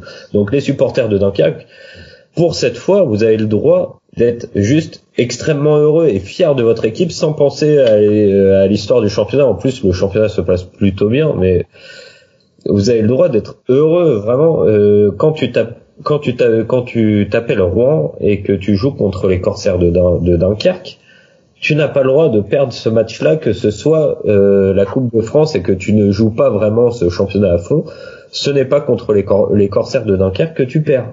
Ça c'est évident. Même si tu te dis, euh, même si on peut dire des mille et une choses, euh, moi je peux vous assurer que le président du club de Rouen et que le manager général, que sont Thierry Chex et Guy Fournier, l'un comme l'autre, ne sont pas contents de cette euh, défaite. Euh, l'un comme l'autre, c'est évident qu'il a dû, ils ont dû tous les deux descendre dans, dans le vestiaire à l'entraînement suivant pour leur dire que c'était n'importe quoi et euh, pour justement jeter des fleurs sur ce club de Dunkerque qui a dû euh, se sortir les tripes et mouiller le maillot comme jamais pour, pour, pour sortir cette équipe de Rouen. Moi, vraiment. Pour appuyer ce que tu dis, juste faut pas oublier aussi que les joueurs, c'est des joueurs professionnels qui détestent perdre. Hein. Un joueur professionnel, il devient pas pro s'il déteste pas perdre. Et jamais de la vie, il serait monté sur la glace avec le frein à main ou quoi, ou caisse en ah pensant à la CHL ou à la Magnus. Dunkerque n'a pas volé son exploit euh, du tout, du tout, du tout. Ah ouais, ouais. et puis même, euh, même euh, moi, ça m'étonnerait très fortement que dans le viseur de, des Dragons de Rouen, euh, la, enfin que qu'ils aient exclu la Coupe de France. Moi, pour moi, ça me paraît euh, clair que pour Rouen gagner la Coupe de France, euh, ça faisait partie des objectifs de cette saison. Euh, de toute façon, c'est simple. À Rouen, c'est comme au Real Madrid ou au FC Barcelone. Euh, ce qui vise à la fin, c'est de faire un 100%. Il n'y a pas de s'ils doivent perdre, c'est certainement pas contre Dunkerque malgré tout le respect que j'ai pour Dunkerque, euh, c'est un club de division 1 euh, de normalement à peu près milieu de tableau. Euh, jamais ce club de Rouen ne doit perdre contre Dunkerque. Ils ont gagné, excusez-moi du peu, mais Rouen ont gagné en en quatre matchs tech contre Grenoble à la finale de Ligue Magnus. Non, il n'y a pas d'histoire de Dunkerque de on joue pas trop la Coupe de France ou quoi c'est que Rouen euh, ne doit pas perdre contre cette équipe-là et que, à mon avis, ni le coach, ni le président, ni le manager général, ni les joueurs ne sont satisfaits de cette défaite. Il n'y a personne qui est satisfait de cette défaite à Rouen. Ça, c'est évident. Et euh, je suis certain, en plus au vu du score et euh, de ce que j'entends, même si j'ai pas vu le match, j'avoue, je suis certain que Dunkerque n'a pas volé sa victoire et je suis, pour y avoir joué plusieurs fois, je sais pertinemment que de venir jouer à Dunkerque, c'est extrêmement difficile pour n'importe qui, qu'on soit Dogs de Cholet ou euh, les Dragons de Rouen. Ça, c'est évident. Donc, les supporters de Dunkerque, vous avez le droit de savourer cette victoire et d'être extrêmement fiers de votre équipe pour tout ça. Ça a peut-être pesé aussi sur le, le, résultat, le fait que ce soit une petite glace, que le public soit proche de la glace, et puis le boucan qu'on a fait, quoi, avec euh, nos musiciens et, et notre cinquantaine de, de supporters euh, qui font partie du Plexicrou, plus euh, ceux, bien sûr qui sont à la patinoire. Et ça a peut-être été une, atmosphère assez pesante sur eux aussi, et, et comme tu le dis, compliqué à jouer, quoi. Ah ouais, non, mais alors ça, c'est, c'est une évidence. Euh, ça, je vous le dis euh, de, de mon expérience pour être venu jouer à Dunkerque et en D2 et en D1. Euh, que euh, venir jouer à Dunkerque, c'est vraiment pas facile euh, à cause des supporters avec leur fanfare en haut à gauche, enfin par rapport à nous les joueurs. Oui, ouais, ouais. On est, on est en face et, par rapport à la qualité de la glace, par rapport à l'infrastructure en général, c'est c'est véritablement un calvaire de venir jouer à Dunkerque. c'est, c'est, bah, de, de, toute façon, euh, on le dit à chaque fois, euh, la patinoire Michel Rafou, c'est votre enfer et notre paradis. Hein. Ah ouais, Donc, ça c'est notre slogan. c'est notre slogan. Je comprends très bien et j'ai longuement échangé avec Loïc Destop à ce sujet-là et puis bon, il comprend aussi, mais vu de l'extérieur, mais même même tout ça, ce n'est pas une excuse pour une équipe comme Rouen de venir perdre à Dunkerque et euh, que pour gagner, euh, il suffisait pas euh, des, de, de, de, la condition difficile que celle de venir jouer à Dunkerque et il suffisait pas de, de de la proximité euh, de, du public, c'est qu'il fallait aussi une transcendance des joueurs, une symbiose entre les joueurs et le public pour euh, pour, pour faire cet exploit. Et très honnêtement, cet exploit, c'est pour moi c'est le plus fort à mon avis qui a été vécu euh, dans le championnat français. Et puis l'année dernière, on a gagné contre Angers. pour nous, c'était historique. mais là, c'est clairement plus fort. Rouen Rouen, c'est un calibre européen maintenant. C'est pas simplement un, un cadre français comme peut l'être Angers. Rouen, c'est très clairement c'est une place forte européenne du hockey français. Il y a des joueurs à Rouen qu'on fait centaines de NHL. Euh, je ne sais pas si vous vous rendez compte de, de du niveau euh, auquel Rouen est aujourd'hui. Et puis j'ai vu tous les matchs de playoff de Rouen la saison dernière. Et je peux vous assurer que le niveau, c'est clairement quelque chose d'impressionnant. Et euh, pour, pour, jouer à Rouen, il faut être excellent. Quoi. Ah oui, et gagner contre Rouen, quand on est avec le, le notre avec le le d'un Carquois, enfin le le, le, le moyen d'un Carquois, c'est simplement le plus gros exploit français depuis euh, ces dix dernières années. Et ça, pour moi, il n'y a pas photo, c'est évident. Ah, c'est clair. En plus, quand tu dis qu'à Rouen, je crois qu'il y a cinq joueurs de l'équipe de France, comme tu dis, des joueurs qui ont l'expérience euh, de la NHL, puis tu, tu dis tu tapes Rouen en Coupe de France, bah, c'est juste énorme. En plus, pour la dernière saison dans, dans la mythique patinoire de Dunkerque, et derrière, tu vois que Rouen va mettre 5-2 à Lyon et 5-0 à Grenoble. Tu te dis, mais on est où là, quoi? Enfin, nous, on est encore sur un nuage, quoi. Ah ouais, vous avez le droit. Hein. Vous avez le droit. Franchement, c'est euh, déjà juste pour vous faire une idée. L'année dernière, à Rouen, pendant les playoffs, il y avait un joueur de la troisième ligne. Je me rappelle plus son nom, mais ce joueur-là, le centre de la troisième ligne, il avait fait quasiment toute sa carrière en NHL. Je me rappelle plus exactement de son nom. Mais ce n'était que le centre de la troisième ligne. Euh, même il était, il devait avoir pas loin de 40 ans, donc c'est, il était en fin de carrière. C'était l'ailier, c'était euh, un Slovaque. J'ai oublié le nom. Il était très très bon. J'ai oublié son nom. C'était l'ailier de la troisième ligne puisque c'était Ritz au centre de cette troisième ligne. Ah oui, ok. Euh, ah, ça revient au même. Hein, c'est juste pour. Euh... Et, et c'était ouais, ce n'était qu'un joueur de troisième ligne. Euh, c'était, c'était pas un joueur qui était censé jouer les premiers, les premiers rôles. Et il était très bien dans son rôle de joueur de troisième ligne. Mais ce joueur-là, il avait fait l'essentiel de sa carrière euh, en NHL. Il était même champion du monde. Euh, il était même champion du monde euh, son nom, est-ce que tu l'as Peut-être avec l'équipe de République. C'est Ubacek, non Ubacek, Peter Ubacek. Petre, Petre Ubacek, ouais. Et qui était Exactement, le titre ouais, c'est lui. de la Slovaquie. Ou tchèque. Non, check, check, check. Tchèque. Ouais, ça devait être un Tchèque parce que la Tchéquie a gagné euh, en 2010 ou en 2011 euh, le championnat du monde. Mais voilà quoi, c'est c'est simplement pour c'est simplement une approche de ce que c'est aujourd'hui que d'être euh, d'être les Dragons de Rouen. Euh, alors pour moi, euh, juste au vu de tous ces éléments et puis même euh, de, de leur parcours aujourd'hui en, en CHL, c'est que Rouen, et on peut dire ce qu'on veut, qui joue pas vraiment la Coupe de France et tout ça. Mais moi, je, je, je vraiment, je, je mets ma main à couper, mais sans problème, je, mise tout ce que j'ai que personne à Rouen qui euh, s'est satisfait de cette défaite, euh, que ce soit les supporters, que ce soit les joueurs, ou même les dirigeants, l'entraîneur euh, Fabrice Lenry, personne, personne n'est heureux de cette défaite. Et euh, quand tu t'appelles Rouen, tu n'as pas le droit de perdre, euh, de perdre en Coupe de France contre Dunkerque. Ça, c'est- quoi, c'est quoi le futur pour Dunkerque alors que c'est quoi vos espoirs euh, pour la, suite de la Coupe de France? Ben, la, la Coupe de France, c'est que du bonus. Si on peut aller plus loin, ben, on souhaite aller le plus loin possible. Après, le- enfin, ce qui est vraiment C'est plus encore important, plus énorme que c'est le championnat.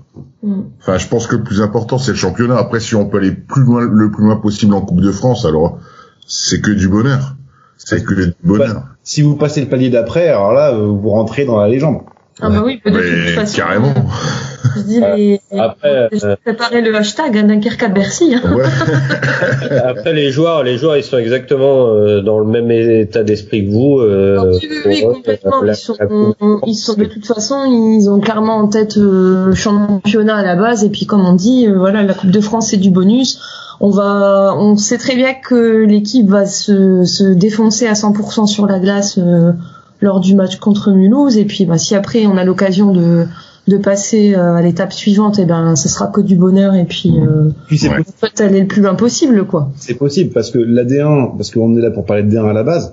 Euh, la D1 aussi, ce qui est, ce qui est bien, c'est que euh, c'est, euh, un match par semaine. Donc, Oui, voilà, c'est ça. type comme Mulhouse, qui quand même joue euh, euh, deux à trois fois par semaine, euh, une équipe de- comme Dunkerque qui a, qui a, qui a des premières lignes euh, quand même plutôt sympathiques, euh, c'est tout à fait possible. C'est-à-dire que là, on parle de- aujourd'hui d'un exploit contre Rouen, mais moi, je ne serais pas surpris que, que Dunkerque euh, continue euh, euh, son épopée en Coupe de France. C'est tout à fait possible. Bah, on l'espère en Ben tout cas. après, ouais. Après, c'est vrai qu'on a deux, deux, trois, deux grosses premières lignes, mais les deux autres lignes, elles travaillaient énormément aussi. Et on est fiers de toute l'équipe, hein, pas que des deux premières lignes, quoi. C'est c'est ce qu'il faut euh, transmettre aux joueurs parce que euh, il faut le savoir, les joueurs euh, sont très sensibles à ce qui se dit et à ce qui se ressent dans les tribunes.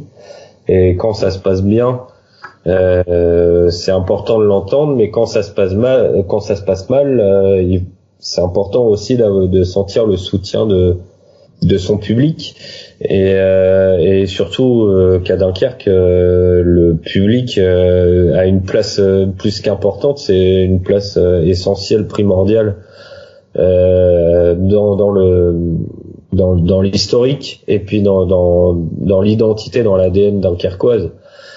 Donc euh, il faut que les joueurs sentent euh, cet engouement cette, euh, ce soutien euh, parce que pour une ville comme Dunkerque, c'est euh, essentiel. Et puis euh, et puis en plus de comme vous dit, la Coupe de France, ça ne reste que du bonus. Mais du coup, c'est ce qui permet aux joueurs de se libérer, c'est ce qui permet aussi aux joueurs d'offrir à son public des victoires comme celle qu'elle a offert euh, contre Rouen. Et puis en plus, dans le championnat, ça se passe plutôt bien, quoi euh, pour l'instant. Donc euh, il faut il faut que ça continue comme ça. Moi j'ai toujours énormément de, de, de, de respect, de sensibilité pour euh, ces clubs euh, un petit peu un petit peu plus confidentiels, même si à, à Dunkerque y a un petit historique, mais qui commence déjà à dater de, du hockey français de très haut niveau. Donc du coup il faut il faut que ça, ça continue et puis en plus Et puis en plus à Dunkerque, si je me trompe pas, il y a un projet de, de nouvelle patinoire euh, qui, qui, qui, devrait euh, éclore euh, d'ici d'ici peu de temps. Ça, la saison prochaine, hein. Pour la saison prochaine. pour, normalement, la patinoire elle est livrée pour l'été prochain. Donc du coup, le public fait son travail et maintenant c'est aussi la partie euh, les administratifs du club entre guillemets de d'optimiser ce nouvel outil et puis de d'aider le club à, se développer.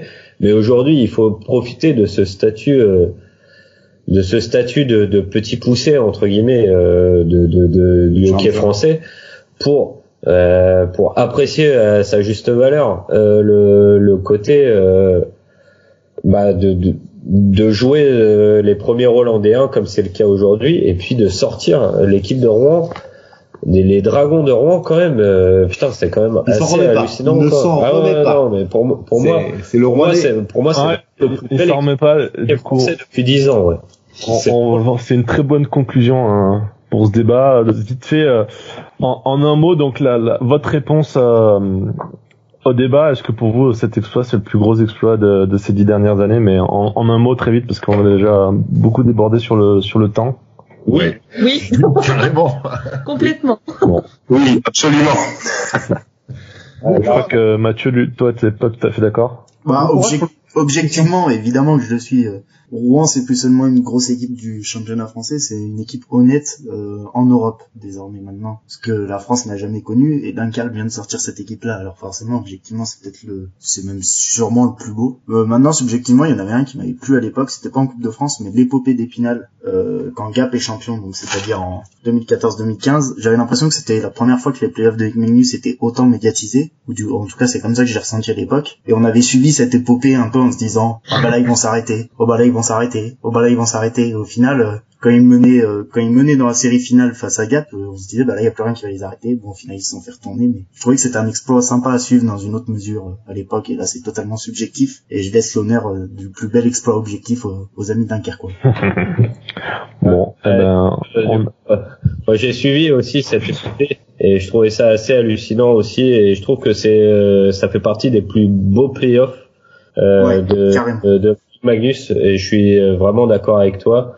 Même si euh, on va dire que sur juste en termes d'exploit et puis de même de, de, de, la façon un peu romancée de dont ça s'est passé euh, ça, évidemment c'est pas on pourrait pas en faire un film comme on pourrait faire un film de de, de, de cet exploit quoi mais je suis totalement d'accord avec toi sur la beauté de ces playoffs et de cette de, de, de, de ce parcours d'Épinal en, en playoff tout, tout à fait d'accord. C'était la première fois pour moi que les playoffs étaient aussi euh, beaux à voir jouer en termes de, de niveau et puis de, de qualité de jeu. Je suis, je suis totalement d'accord avec toi. Et en tout cas, merci, euh, merci à Dunkerque euh, parce que en tant que supporter nantais, euh, merci à Dunkerque parce que je trouve que aussi l'exploit illustre parfaitement le, le, la progression de la D1. Euh, Kevin a bien insisté, bien, a bien expliqué ce que c'était rond aujourd'hui. Euh, la Coupe de France en hockey, je pense que ça parle à tout le monde. En plus, l'organisation est plutôt sympa. Il y a un plateau euh, final qui est, qui, qui, qui est alléchant. Euh, ça montre bien l'exploit Dunkerquois montre bien aussi euh, tous les progrès euh, que qu'ont pu faire les clubs de dans leur ensemble. Et ça, c'est ça, c'est top. Oui, tout à fait. Et puis on, ben, on arrive doucement vers la, la, fin de. Désolé de vous couper, mais on arrive doucement vers la, la fin de cette euh, cette émission. Euh, on vous réinvitera parce que je sens que vous avez encore beaucoup de choses à dire. Euh, juste avant de conclure, moi j'avais un, mini coup de gueule à, pousser, on va dire. Euh, c'était à propos de la vidéo de, de Thibaut InShape. Je sais pas si vous l'avez vu. Alors, euh, c'est très bien qu'un youtubeur de 5 millions d'abonnés ou, plus euh, fasse une vidéo sur le hockey. On a besoin de ce genre de, de médiatisation, surtout avec la participation de Toulouse qui a, qui a ouvert ses portes. Moi, le seul truc qui m'a chagriné, c'est vraiment le, le côté, euh, vraiment encore les clichés qu'on a en, en, France sur le hockey, c'est-à-dire le sport violent, le sport de la bagarre, alors que c'est pas du tout ça. Je suis le premier à me à me, vexer quand sur RMC j'écoute beaucoup RMC et dès qu'il parle de hockey il parle de bagarre donc euh, il faut qu'on arrive euh, tous à, à, à, enlever cette euh, ce cliché de la, du hockey que c'est de la bagarre donc Voilà, c'est bien que Thibaut Inchep fasse une vidéo sur le hockey. Ça aurait été encore mieux qu'il montre euh, des belles actions. Euh, on a des magiciens, que ce soit en France ou en NHL, il y a des magiciens qui arrivent à faire des choses incroyables avec leurs mains.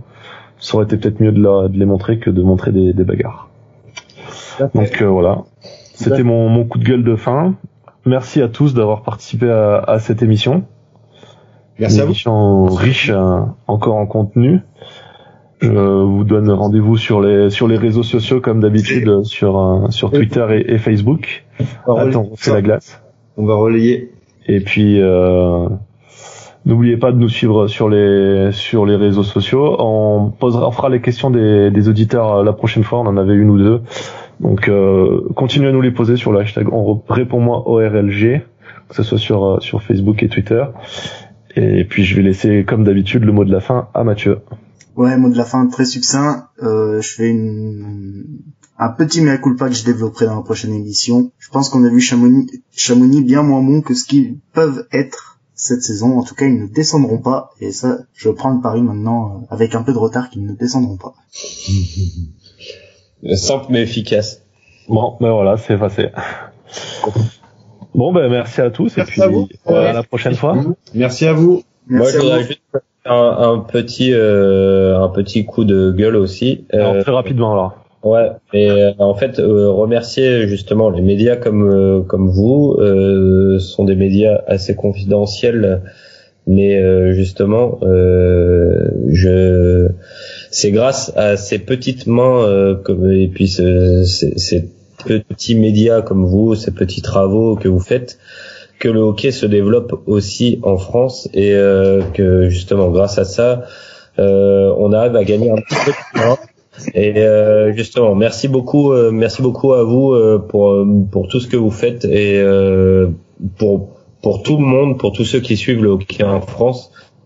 Ce sont des choses importantes et qui se quantifieront avec le temps et merci à vous. Bon. Eh ben merci c'est le but qu'on a dans ce but-là qu'on a lancé l'émission justement. Eh bien, à la prochaine pour l'épisode 7. Allez, au revoir à tous.